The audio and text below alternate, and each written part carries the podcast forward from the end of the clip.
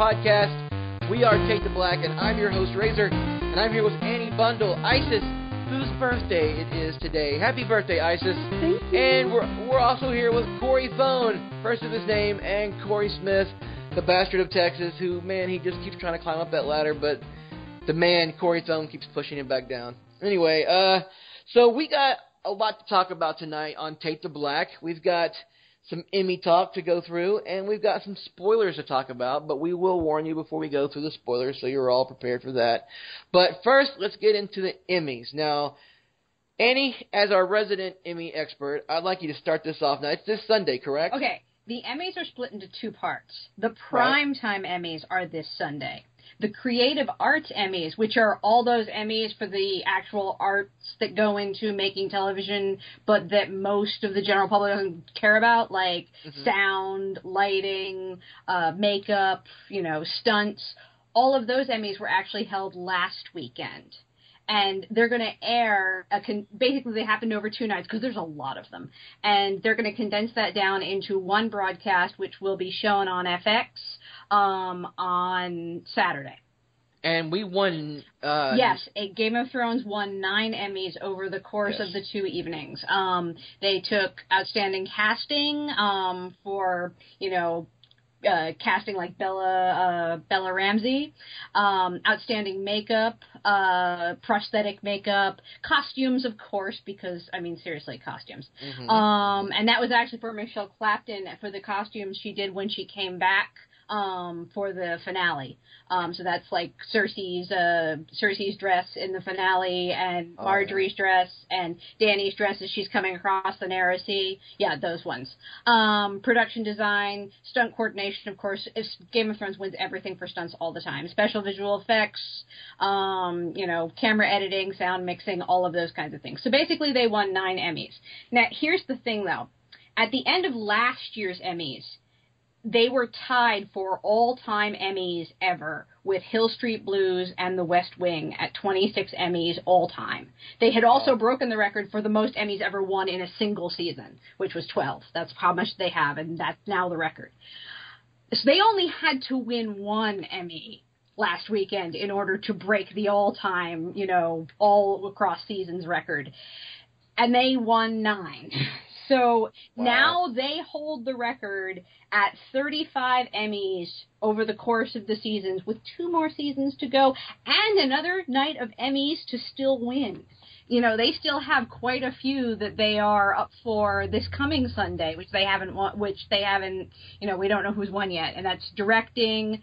Um, there's actually two that are up for directing. It's actually up against itself, The Door and The Battle of the Bastards Mhm. um, for supporting actor and supporting actress, of course, because uh, due to the way that supporting, due to the way that lead actor is defined, no one in Game of Thrones is a lead because no one is on camera long enough. It's about how Right. much camera time you have and how much dialogue you have, and there's just nobody qualifies. So everybody ends up in the supporting actor and supporting actress category. Peter Dinklage is in the supporting actor category. He's been there basically, I think, every year except one. Um, Kit Harington is there for the first time. Uh, in supporting actress, we have Lena Headey, who was there last year, Emilia Clarke, who has been there a couple times now, and Maisie Williams as the newcomer. Wow. So yeah, three. There's a level where you know, out of six actresses, three of them are on Game of Thrones, but so there's you know, you you'd think that means that we have a one in two chance of winning, but at the same time, that also means that they're splitting the Game of Thrones vote. So That's true. so the fact of the matter is, it might work against them, and they'll all lose to Maggie Smith. Um, and honestly, if they all lose to Maggie Smith, I think we'll all be fine with that, since that I she will. was fantastic in the last season of Downton. Um, Absolutely.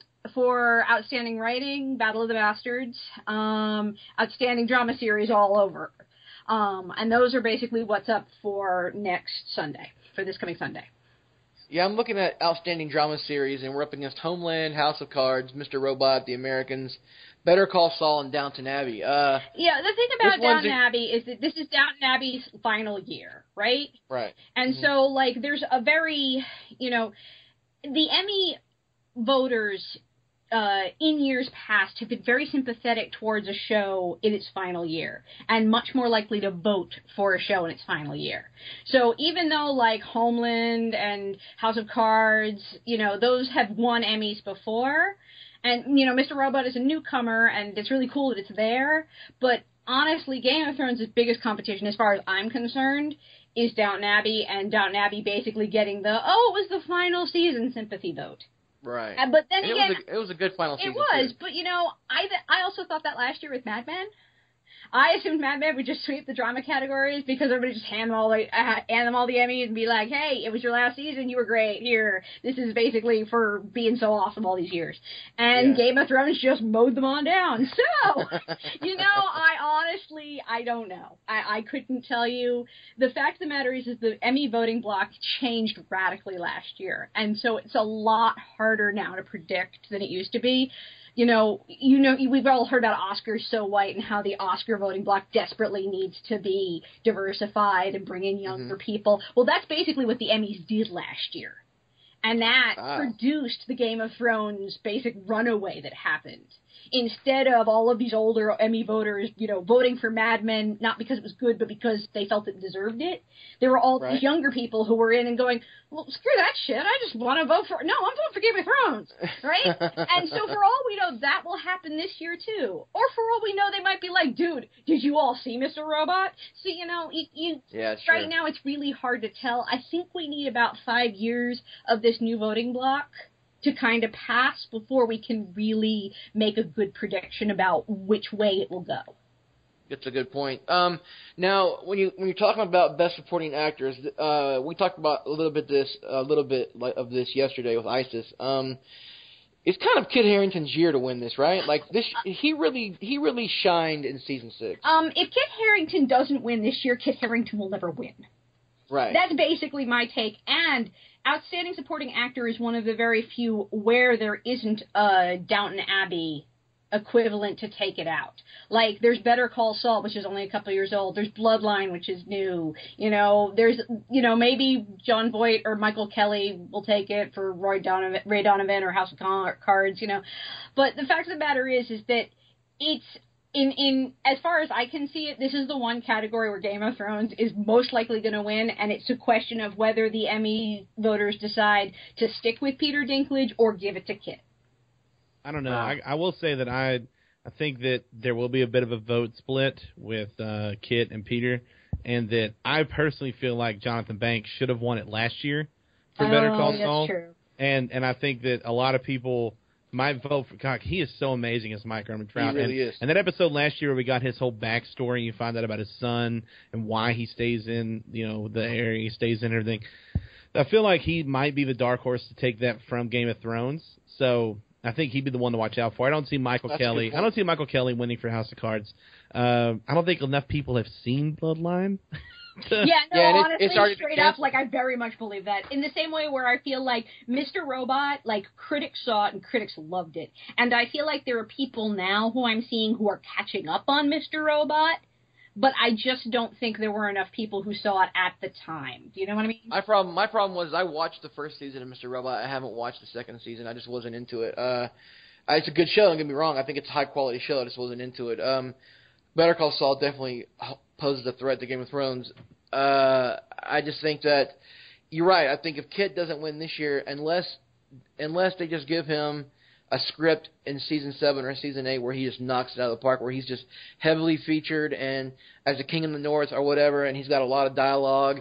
I don't know. He just did so much this year, and he was his talents were on were on display from episode one, just laying on the table, right? Mhm. Laying in, laying in the yard all the way through to when he when he was accepting the king of the north when they were making him king of the north.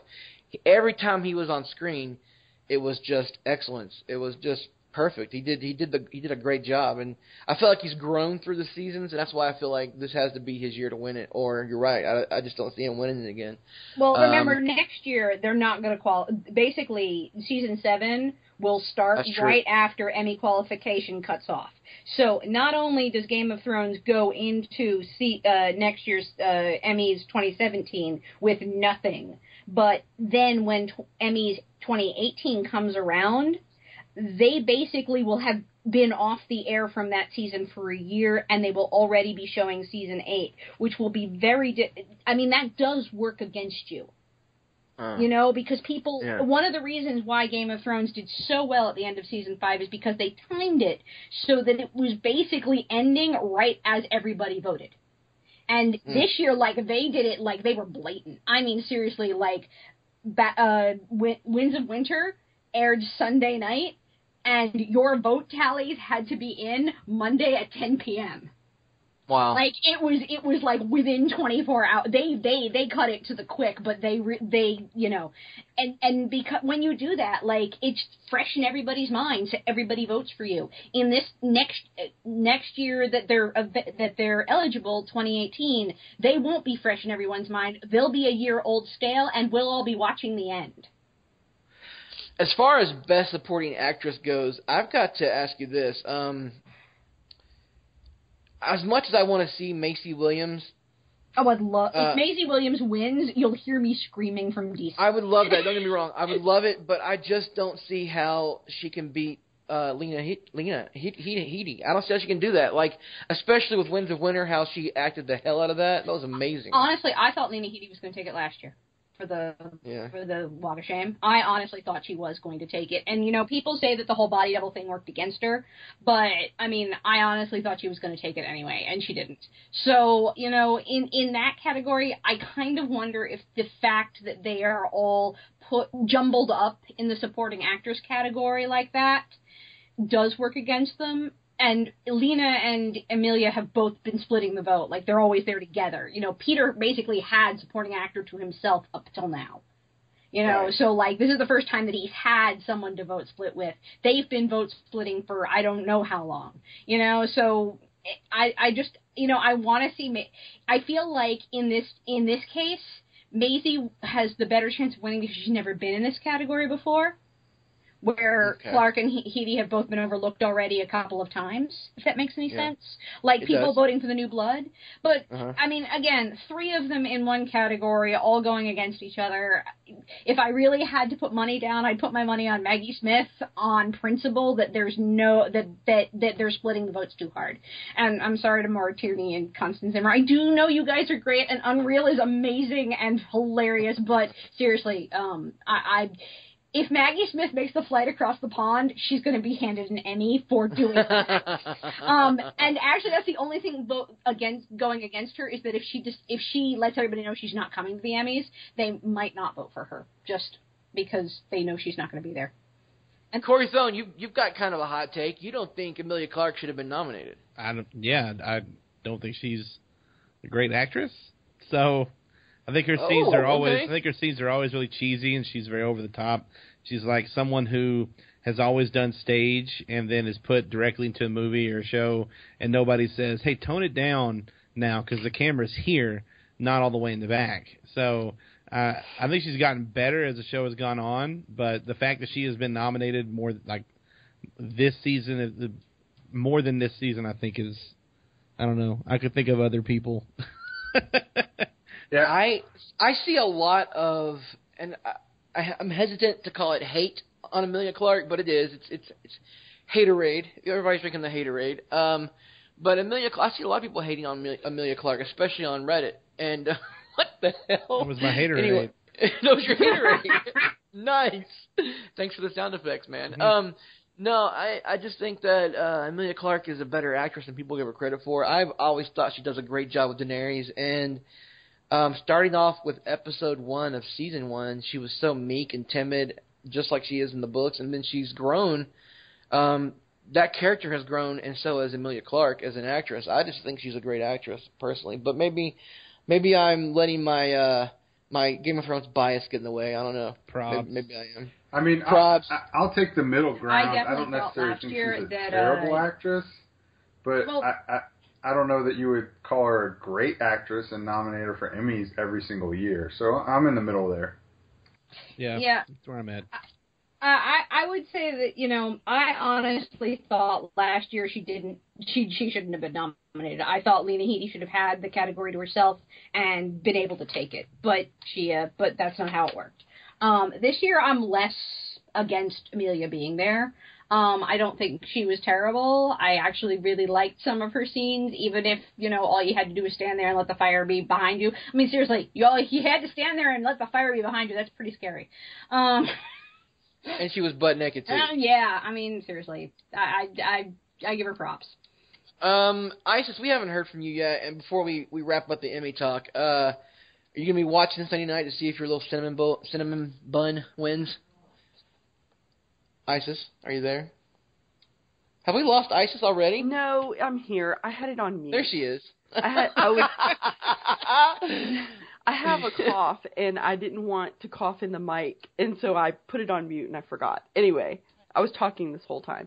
you Anyway, can always ex- you can always expect professionalism from Take the Black. exactly. No, um, absolutely. I'm going to be watching, and not only that, but I'll be live tweeting, which I believe that um, Annie will be um, live tweeting from the Culturess account. Correct? That is correct. I will be. Yeah, so Amy's gonna be going. She's gonna be live tweeting from the Culturess account, um, the Twitter account. I will be live tweeting on my own account, which is I J A M E L T O N. If you want to go ahead and catch our live tweet, and I am going to be looking forward to seeing my cinnamon bun, and um, I will also. I, I want to see everybody from Game of Thrones. Well, a lot of other actors because I watch a lot of other shows too, but um, absolutely, this is going to be an awesome uh, you know, especially since they're not going to be nominated next year because of where their show is going to fall. Um, you know, so I'm I'm really really excited about seeing uh, this year's Emmy and seeing who wins because I'm a fan of Downton Abbey too. So I can go either way, like you guys. If you know Maggie Smith wins, then yay! I would But, be happy uh, if she won. Yeah, I but um, but I'm really excited about it, and we will be live tweeting. So uh, if you want to check us out on the Culturess Twitter web uh, Twitter account or my own Twitter account, we will be doing that. I just think it's All right. I think it's amazing though, just when you go and look at the nominees just in the drama series and mm-hmm. you add that in with the limited series and it's like how am I supposed to watch like for Christ's sakes, Crackle has a has a talk show nominated. You know, like like there's there's so you got Crackle the doesn't American shows. It's a lie. Com- comedians in cars getting coffee is on Crackle. It's a Crackle original and Is it's it nominated really? I never knew that. I assumed it was like a YouTube thing. Outstanding Variety Talk Series. So you have The American Saul, Downton Abbey, Game of Thrones, Homeland, House of Cards, Mr. Robot, American Crime, Fargo, Night Manager, The O.J. Simpson Thing, and Roots. How in the hell am I supposed to watch all this? Along with all the comedies that are amazing, like Master of None and Modern Family and Silicon Valley and Transparent, Kimmy Schmidt, Veep, Blackish. Like, how am I supposed to watch all this? I You're supposed to do it during the summer. Oh, but I no, I work a.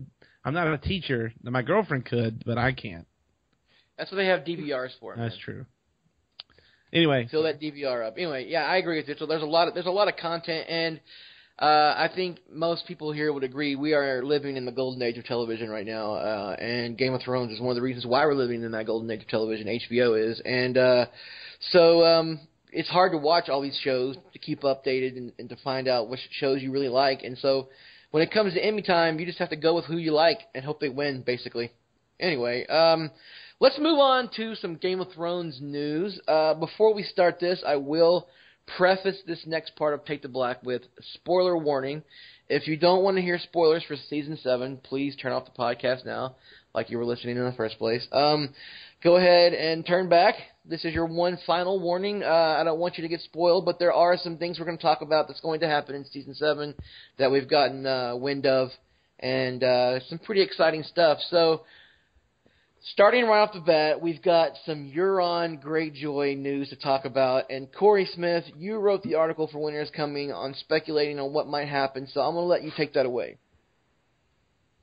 Yeah, so I mean, I think we kind of got the biggest spoilers of all as far as Euron goes. Um, it looks like Euron's basically going to be all over the place next season. Um, the spoilers that were leaked out said that Euron is going to team up with Cersei.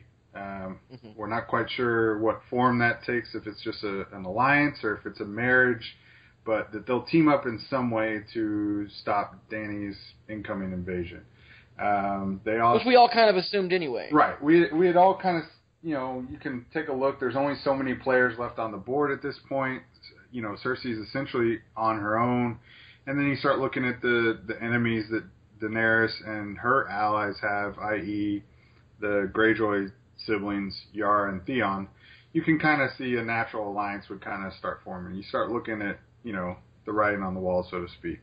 House Tyrell and the Sand Snakes are part of her alliance too, and they Right. hate Cersei. So yeah. Right. So she, you know, Cersei's basically out of allies. She's alienated everybody except for Euron.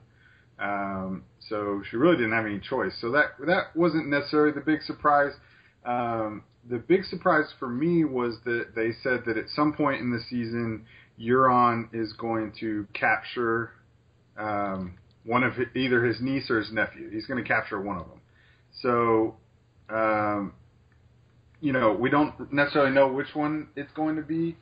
Um, my guess would be that it would be Yara, um, only because we've kind of seen. Um, We've seen Theon captured before, and right, come on. we've seen Theon captured. He's basically been a screw up the whole series. You know, it, so it would seem kind of redundant to have him captured and then being tortured again. I mean, we've only got 13 episodes left, so you know we got to do some new stuff. So my guess would be that it's Yara that's captured. Um, I, you know, how long she survives the captivity, I don't know. I, I mean, there's really not any point in in Euron keeping her alive. Euron did say when he when he got done getting drowned last season, "Where are my niece and nephew? Let's go murder them." Correct. So, and I can't imagine them taking off with however many ships they did, you know, and and getting to Danny first improved his feelings towards them. So, I would imagine he captures her only to ex- execute her, you know, shortly Now, after. do you do you think he's going to capture her at sea in a sea battle, or maybe? I mean, Ironborn aren't really known for fighting on land that much. So, where do you think this happens? Yeah, see, and this was this was sort of the other kind of surprising spoiler. I mean, we all kind of assumed Euron's got ships, Danny's sailing over to Westeros. There's got to be some sort of sea battle. You know what I mean? Mhm. We haven't seen a, a a proper, you know, sea battle on the series. Battle of Blackwater was basically them just you know landing troops, and then you know the even the Battle of Slaver's Bay was you know it was essentially just Danny you know her dragons burning the ship. So we've never seen ship on ship combat, so to speak.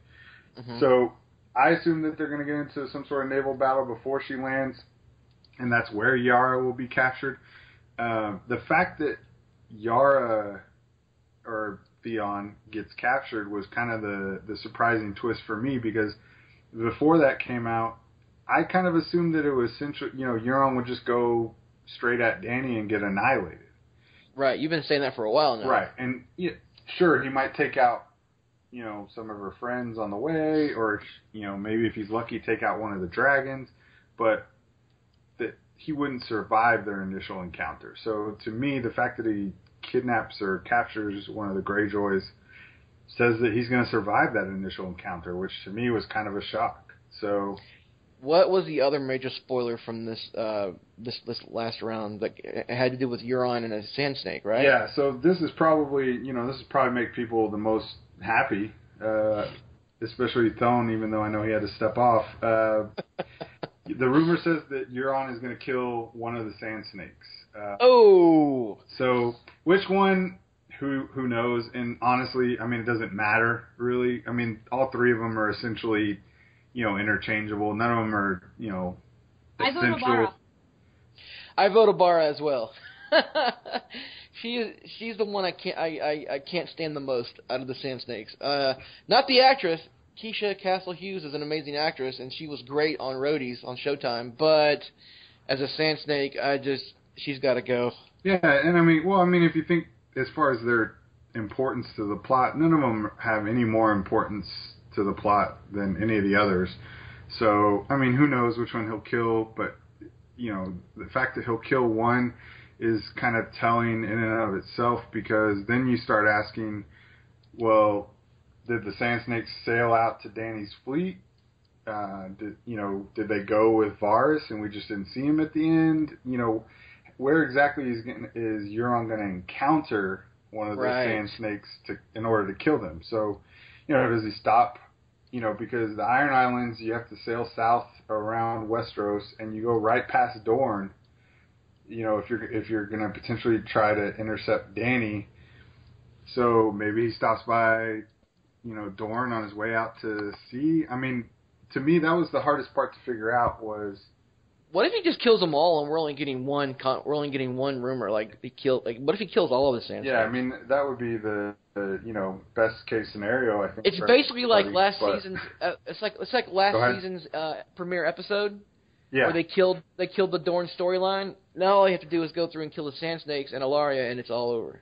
Yeah, see, I mean, Ellaria is the only one that you know you could make some sort of plot argument. You know that she kind of looks to be the you know leading Dorne. You know, you Yeah. saw her seated. You know when they met with uh, Olenna at the at the end of uh, season six, and she was kind of calling the shots, ringing the bell, all that stuff. So she's the only one I could see a little bit of plot armor on. But other than that, I mean, let's. I, I mean, couldn't. I thought we were done with them before we started season six, but unfortunately we weren't. So Isis, this is this is the first time you're hearing about this, right? Yeah. So yeah, this is the first time I'm hearing about this. how how do you feel about the potential loss of a sand snake and the kidnapping of a Greyjoy? Okay, I'm more upset about the kidnapping of a Greyjoy than I am about the Sand Snakes, and I will tell you why. Because I can deal with um, the the Sand Snakes never coming back. I, I really can. if they never came back, I would be okay. I mean, I still think they're still badass, but if they didn't come back on the show, it would not hurt my my feelings whatsoever. But I feel like the Greyjoys still have a lot more story. There's more story to tell about them, and um, and I really feel like you know I would hate for either one, you know, brother or sister, to end up dead at the end. Uh, I'm I'm really a big fan of Yara, so it, I hate to say this, but I mean, if if anybody's gonna die, you know, let it be her brother, or at least that he sacri- like you know he sacrifices himself for his sister, and and that would be, you know, he's already been making ways to redeem himself. This would Right. just be another way where he redeems himself and really shows that, hey, I I told you I'm here for you. I am definitely here for you. So I really feel like um, it would it would make total sense uh, for there may be some you know there may be a capture of one of the Greyjoys or whatever. But if I had to choose pick and choose between the Greyjoys and the Sand Snakes, those bitches are gone. Sorry, I'm, I, I'm good. but uh, Annie, Annie, were, were you not looking forward to seeing the interaction between the Sand Snakes and Danny? Um, you know, I kind of half hoped that the Sand Snakes would get confronted by Danny and snap and smack down the same way they were by uh by uh, uh Lady Olenna. Olenna? Like Yeah. that I would have liked, but you know, honestly, if if they get taken out by Euron on, as on his way over to see Danny, like I don't think anyone will cry. In fact, I No. think if they're taken out in the same way in episode one that Doran and uh, Trystane were, I think everyone will just laugh. It'll be hilarious. It will. It'll be It, comically it, bad. it, it would yes. be it would be it would be a comic book ender to a comic book ender.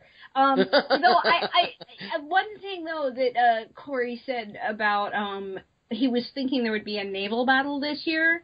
You guys know you do know there's only one boat, right? yes, I know there's Okay. only one boat. I just But want to I- make sure. You guys know on. there's only fucking one boat. They don't have spring- two boats. That's They can the problem. spring. They can spring with it for another boat. Come on. They could CGI the shit out of that Yeah. stuff, right? You guys get out of the one boat as it is. But the But- fact of the matter is that they still only have one boat. And it's really hard to do a two boat battle when you only have one. I mean, you know what, maybe like I How dare you bring Lockpick into this into this into I'm this sorry, maybe conversation? Black Sails could like h- lend them theirs now that Black Sails is off the air. I don't know. You know, but the fact of the matter is is that until you have two boats, you can't make two boats pass each other on the water. Well, I mean, the other my God, option, and, and that that does make sense. I wasn't, I was, you know, trying not to get too technical, but uh, I mean, you could always have it. You know, there's all those islands, you know, the stepstones, which are in between at Westeros and Essos. So maybe they, you know, they land in Euron, attacks them on an island somewhere. Um, you know, I, I, I would actually buy that, and that might make sense of why the Canary Islands are a place Right. that we're filming this year. Yeah, because we've seen filming locations that, you know, several different filming locations that have beaches and islands, and so, you know, maybe they film a battle at one of those locations, and then the other location is wherever Danny lands in Westeros, because we know that's going to happen. So, Well, let me ask you this, Corey Smith. Uh, in the books, whenever we have a major uh, naval force sailing across the narrow sea, they always get scattered, right, through storms. Right. Like Victarion, when he goes over into Dance with Dragons, uh, the Ironborn fleet gets scattered, and he ends up picking up a lot of like cogs and other sailing like uh, slaver ships and things like that to to add to the Iron Right. Fleet.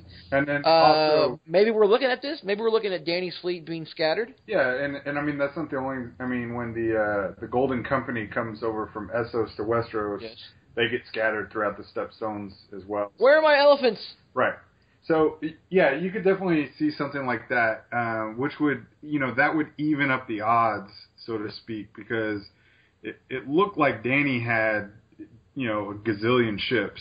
So even against even if Euron somehow got his thousand, you know if, if they get scattered and and they're divided, then that could make for a much more interesting battle, especially if you know say the dragons are on a different ship, or even if the Greyjoys get scattered and they're isolated and away from Danny.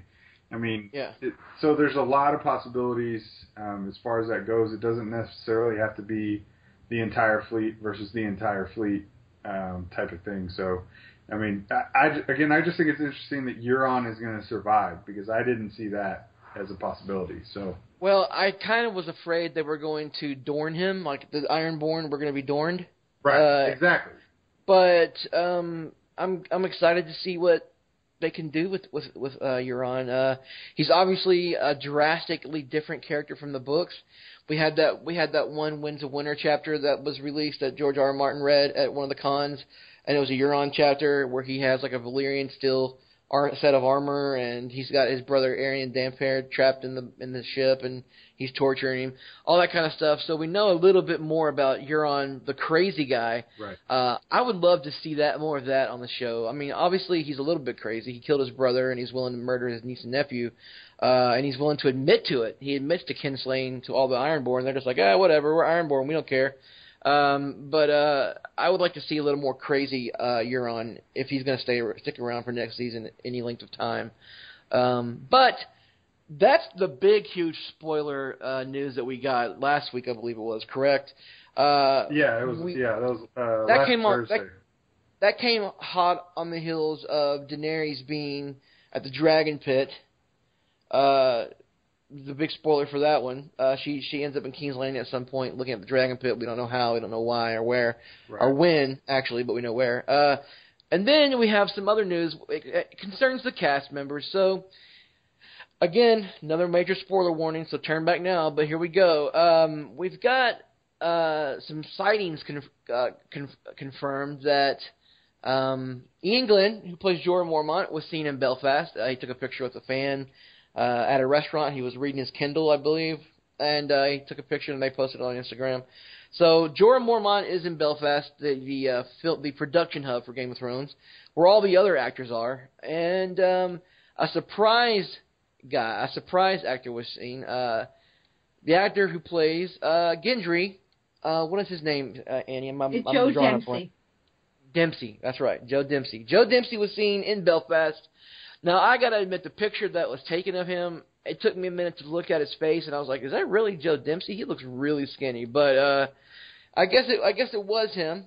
And so we have now Joe Dempsie, who plays Gendry, has been seen in the production hub of Game of Thrones in Belfast. Now. It could be a troll job by the producers. Annie, you mentioned that. It could be like uh, having uh, Shae. like having like season. having the actors who played Shae show up in Spain, Yeah. put her in costume, and then not actually be, you know, basically have her play an extra while all of us sat around screaming, "Oh my God, Shae's back!" I mean, they love doing that. I mean, they What's took the- a picture. They the- took a picture with uh, Jason Momoa the other week drinking. That's true. You know, That's and they true. was and he was like, "Aloha, Khal Drogo," and you know, like, and of course everybody's like, "Well, you know, in Hawaiian, aloha means hello and goodbye." Yeah, you know what, dude? He's freaking having a beer. They're drinking. You know, like I loved all the I loved all the speculation articles like, oh, is Khal Drogo coming back? Did did Danny break the curse? Is he coming back from the dead, or is it going to be a flashback? And no, he's there because he was filming Justice League right across the pond, and he came over to have a beer with his little buddies. Yep. That's what that's what he was doing. But um, no. So Joe Dempsie, Gendry. So what's the biggest joke right now for Game of Thrones? It's a, it's its own meme. Uh, it's where's and Gendry? He's still rowing. know it. Yeah, the producers know this. It's like uh, Jon Snow is, is dead. He's dead. He's not coming back to life. I don't know why you keep asking this question, right? That was the, that was the big thing last season. Mhm. So, and then of course they brought in Shae to, to troll us all. Now, obviously this could be a troll job by uh, David Benioff and Dan Weiss. But what if it's legit? What? Let's talk about what if it is legit for a second. What if Joe Dempsie really is coming back to Game of Thrones season seven? Let's talk about where we saw him last. Last time we saw He Gendry was rowing. He was rowing. okay, no, actually, to be completely serious, he was told by Melisandre to go back to King's Landing and No, stay Davos. there. Oh, Davos. Davos. Okay, sorry. He was told to get away from Melisandre and to go back to King's Landing and stay there. Now we have a rumor that okay, we have a casting thing that says that we have a, a guard who's going to be startled by somebody. You know, and when we discussed that, Dan and I both said we thought it was Arya you know, and the idea of Arya going to King's Landing to be the one to kill Cersei, right? Mm-hmm. So if Arya goes back to King's Landing, you know she's not going to go directly to the Red Keep. Where's she going to go? She's going to go hide where all the other assassins hide in Flea Bottom. Where's Right. Gendry going to go? Where did Gendry come from? He came from Flea Bottom. Flea Bottom. So there is a path to speculate that in fact this could be real and that in fact Joe Dempsie is coming back and Arya will see him again um, in King's Landing. She will run into him in Flea Bottom or something like that. Or maybe she'll need a blacksmith and she'll pop into a blacksmith shop and hey, who, look at who's working the forge. You know, Right. like there's a lot of there's a lot of vague paths we could fanfic up and make this work. and of course we will. Then of course we will because I mean seriously, it's a long, it's a it's a long what ten months to nine and a half months if you want to be really gen- if, yeah. I ship it. I ship what Ian just said. Isis, does it? Does it? Are you excited to hear about Joe Dempsie showing up in Belfast? Do you Hell- want? Hell's yes. I'm I'm ready to like wrap that up. I mean, we've been talking about it for well, I mean, it's been the butt of our jokes for years now. And Yeah. um so I'm really interested to see what they do with him, this character who's been basically, you know, freaking rowing forever. He must have arms like I don't know. It- Popeye. yeah, it it's Of a got to be blacksmith. Of a Uh, of a blacksmith. blacksmith. Right. but I really like the idea of him and um Arya crossing paths because I really feel like Arya, if she was going to need somebody to be on her side, that he would be like all in. You know, he would be the one to say, "Okay, Arya, you want to go and kill some motherfuckers? Let's do this." And and he would, and I I think because I think he trusts her, and and he, you know, I mean, he got him, she got him out of there where they were before.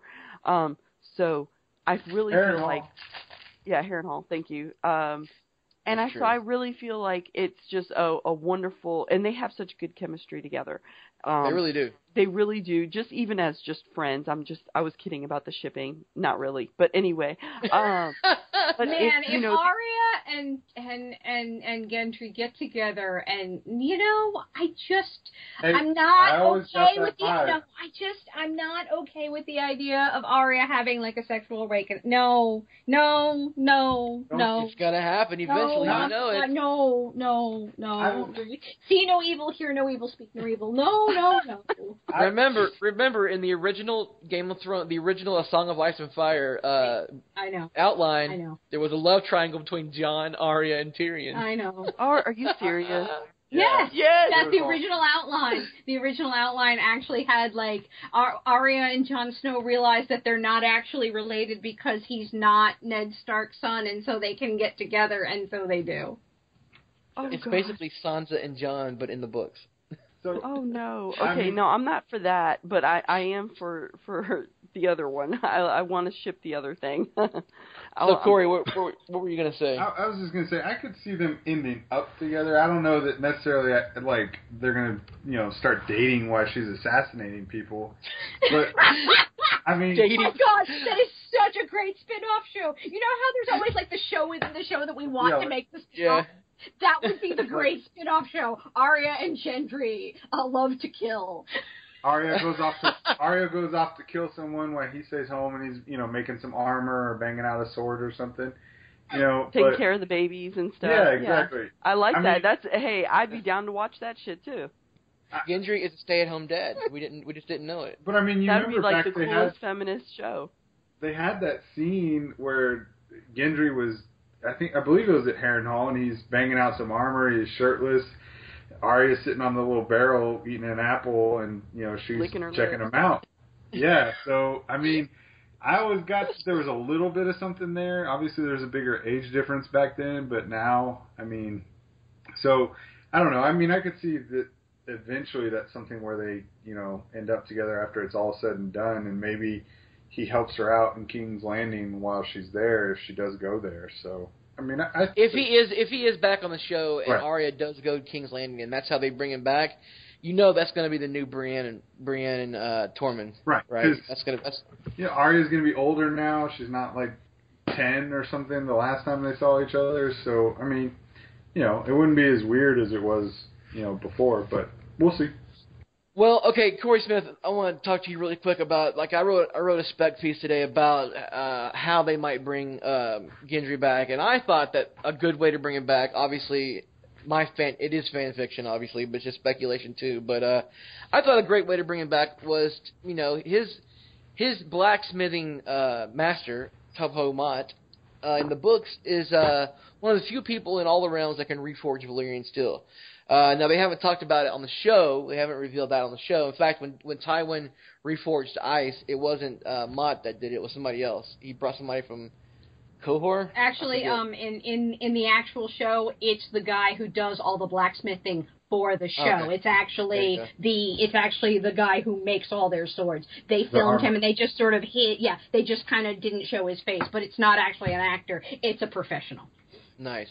So, you know, they haven't really talked about it so far, and we've really only gotten a couple of things, like when Jon was talking to Sam when he came back from Hardhome, how um, Longclaw destroyed the one White Walker, and they were like, well, maybe it's, you know, maybe it's Valyrian Steel that can do it, whatever. Um, but I, I kind of speculated that maybe uh, Gendry's been in, in in Flea Bottom, he's been in King's Landing, and he's working with his old master again, his old blacksmithing master, and he teaches him how to reforge Valyrian steel. Now that makes Gendry an important player in the, in the story to come because we know the White Walkers are coming, and we know that one of the few substances in the entire world of Westeros that can kill a White Walker is either obsidian or Valyrian steel. So that would make Gendry, if he knew how to re- if he knew how to reforge it, uh, that make him a very important person in Westeros. Uh, people would be like bringing their Valyrian steel daggers and their armor. Hey, reforge this into a weapon so I can kill a White Walker. That's how, that's kind of how I saw it. But I kind of like the way um, Annie said it. I like the way you, you guys were talking. Like, hey, if if he if if Arya is the one that, that reintroduces him to the show, I like that even better. He's been in Flea Bottom the whole time. He's been he's been keeping a low profile. He's been kind of watching the events unfold. He knows what's happened with the Lannisters. He's seen it all happen. He, he watched the uh, 9/11 events in uh, the Tony neighborhood of Seba. Yeah, basically, yeah. And he saw he saw Cersei do her walk of atonement, but he's been in the shadows the entire time because he looks like Robert Baratheon, and he knows the last time anybody was looking for him, they they killed a bunch of bastards. So he's got to keep he's got to keep hiding.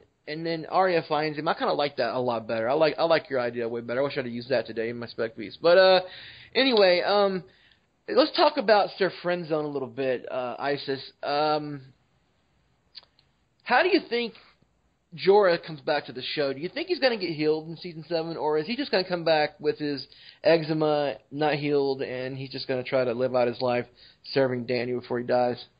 I, I think that's what's going to happen is he's going to try to um, serve Danny, you know, as much as possible. Maybe not directly to Danny, but maybe going back to her uh, to his family and saying, hey, you know, there's going to be a, a you know a woman that's going to come and she's her name is Khaleesi and blah blah blah and she will help you and and Her I name is think, Khaleesi. her name is I don't know what her bloody name is. Yeah, and uh, I just think that uh, I think it's going to be really interesting that you know she, you know that he could go ahead and as his last act of love for Danny because I mean I mean as far as we know there's no real I guess they they could probably stop it from going from you know it's in on his arm right now but um I just don't I don't know if that that you necessarily need to keep him um and then if of the rumors are hearing correctly that uh the actor who plays um Danny's lover what's his name Daario Dar well not Daario what, what's the actor's name uh Michael Huisman. Huisman, yes. Um, you know, I guess in several interviews he's been very coy about what his, you know, what his standing is on the show. Um, right. I think that's going to be very interesting to where, you know, Khaleesi probably, or Danny thinks that, you know, uh, that uh, Sir Friendzone's going to come back and help her out or whatever the case may be and it really and and he will help her out but just not directly and then uh and then you you're going to have the other I guess we can call him second friend zone now uh second friend zone yeah since he she dumped the him second right He's an ex. yeah He's not He's a an friend ex. zone. Oh. He's an ex-boyfriend. okay well well ex um her ex-boyfriend whatever boy toy um may come in there and and help out so I, what I about this? Thing? Listen to this. What if um, Danny's fleet does get scattered and Euron does end up wrecking a lot of her established army, and they're spread out across Westeros, and she has to have help from Daario and the Second Sons, and and then um, of course that would be a great way to reintroduce Jorah. He could come over with them, right? Like he knows Daario. They're kind of they're sort of friends. They're frenemies, I guess you could say. Um, so he could come over with Daario, and they could help out Danny reestablish um, a base in Westeros. I guess um, what I'm trying to say. If if Euron wrecks her ships and he takes a Greyjoy hostage and he kills a Sand Snake, then he's going to be doing a lot more damage than just that, right? Right. Like Yeah. if he's going to be able to get to one of his one of his family members and kidnap them, and if he's going to be able to kill one of or more than one of the Sand Snakes, then he's going to do a lot more damage than just sneaking in and taking those people. He's going to he's going to wreck a lot of her fleet. And I have a feeling that if that happens, you're going to see a lot of death and destruction from Danny's army. Man, and we thought Uh, it was going to be easy for Danny. We thought it was going to be easy, right? She was going to roll right in, take over, and uh, go fight the White Walkers. But um, man, the way it's looking, maybe she doesn't. Maybe maybe she has a harder time than we initially thought, and maybe the the theory that Corey Smith talked about a few weeks ago that maybe she gets captured and taken to King's Landing and shown the dragon pit like this is where your ancestors killed their dragons, like this is where the last dragon died, this is where you're going to die. That would be Oh my god, that would be so cool. a crazy, insane twist, and I have to give Corey Smith all the credit for that one. Yeah, yeah. I don't get enough credit. No respect. No respect. No respect. Anyway, that's it for the news that we've had so far. There's there's some filming news, like filming locations, and I think there's a buried spoiler of a battle in one of those filming locations that Dan wrote about today. So if you want to go find that out, go to winnerscoming.net. Check that check out that article. It's by Dan. Um, it's filming locations and a minor spoiler about a battle. Check that out. Um, we, that's it for now that we have as far as spoilers and news go. Um, we'll have more to talk about next week when we find out who from Game of Thrones, if anybody from Game of Thrones won any of the major primetime Emmys. Uh, we'll talk about that next week, and hopefully we'll have some more news to talk about. But for now, uh, I'm your host Razor. This has been Take the Black, and for Corey Smith, for Annie, and for Isis. Once again, we want to say happy birthday to Isis. Uh, and uh, for Corey Thone, who had to jump off early to, uh, for his real job, uh, I want to say thanks for listening, and we'll be back next week. With a lot of more Buddhists. Bye.